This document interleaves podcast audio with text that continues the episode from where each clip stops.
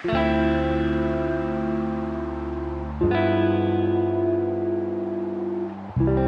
分推单元，进的好突然哦！最喜欢这种猝不及防。今天要推荐的是一部短片，它其实是一部俄罗斯的短片。虽然俄罗斯现在很敏感，但它是一部二零一四年的短片，叫《没有宇宙，我们无法生存》。英文的话就是《We Can't Live Without Cosmos》。这部短片呢，它有入围当年的奥斯卡最佳动画短片奖。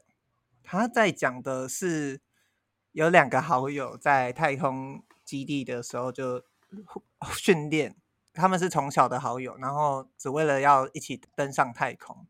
那他们在通过重重考验之后，一位好友上太空，那另外一位成为替补的太空人。然后他们出发前，就是为彼此告别。他其实是有一个原型在，他讲的是苏联一九六七年的科马洛夫与加加林的真实事件。那为什么我我会喜欢？我要推荐这部片，是因为我觉得它整部片没有对白，也没有文字，它真的是只靠动画的画面的情感跟渲染，去告诉你。一段情感故事，那个情可能有人觉得那是爱情，但有时候这个情它就是一种很深刻的相处的那种情感。然后我一直很喜欢科幻题材，我觉得有时候科幻题材或者说像这部片，它面对太空的那个感觉，它会有给我一种它的出发点是一种未知，就是因为这个未知。所以人们才好奇的拼了命的去往外太空探索，嗯，但你就是因为这个无法知晓的结局，所以你才感到痛苦。那我第一次看的时候，就是差点要哭，因为它才十五分钟而已，然后它整个安排的也很好，因为它连字就是文字都没有，所以你只要看就知道它大概在干嘛。我跟大家讲这个原型故事好了，你就会知道它这部片改编的那个重点。因为原型的故事是在讲说，呃，苏联那时候在美苏竞争的状态下，他们拼了命的要把人送上太空，但他们没有在顾安全，所以那时候的科马洛夫与加加林，加加林那时候已经是国家级的英雄了，但他们为了苏联为了要赢过美国，所以他们设计了很多，就是。后来科马洛夫在看那个整个计划的时候，他可以指出几百处错误的那一种。嗯，在最后一次任务中，科马洛夫看到就知道他这一去他会回不来。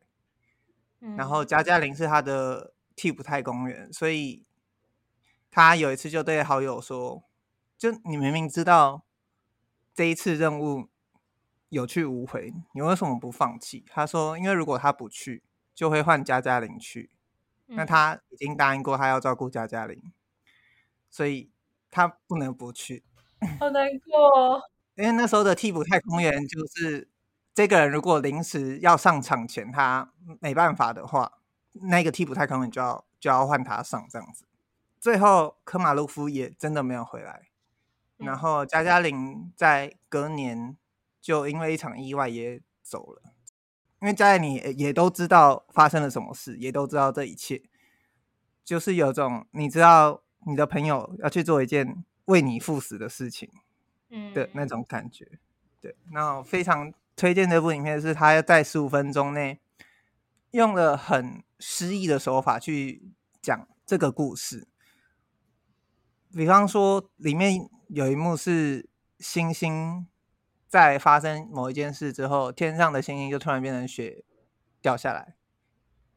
他有发挥出属于影像才可以做到的动画感动，对，或属于动画，或属属于那种意象，你才能表达出来的一种情感。我觉得我为了推荐的时候再去看一次，还是好想哭。嗯，反正有人。在看这一句的时候，留下来一个评论，他说：“没有宇宙无法生存，但没有情感，我们无法前行。”所以希望大家，大家可以去看看这。对，你如果有一个空闲十五分钟，你可以去看一下这部影片，那可能会体会到比较少电影或文学或者是一些创作去描述的那一种，呃，朋友也好，或者是那种特殊的一些。情感连接在，而且是很动人的。啊，这是我的五分推。就是我要推荐的是《没有宇宙我们无法生存》，We can Live Without Cosmos，二零一四年的动画短片。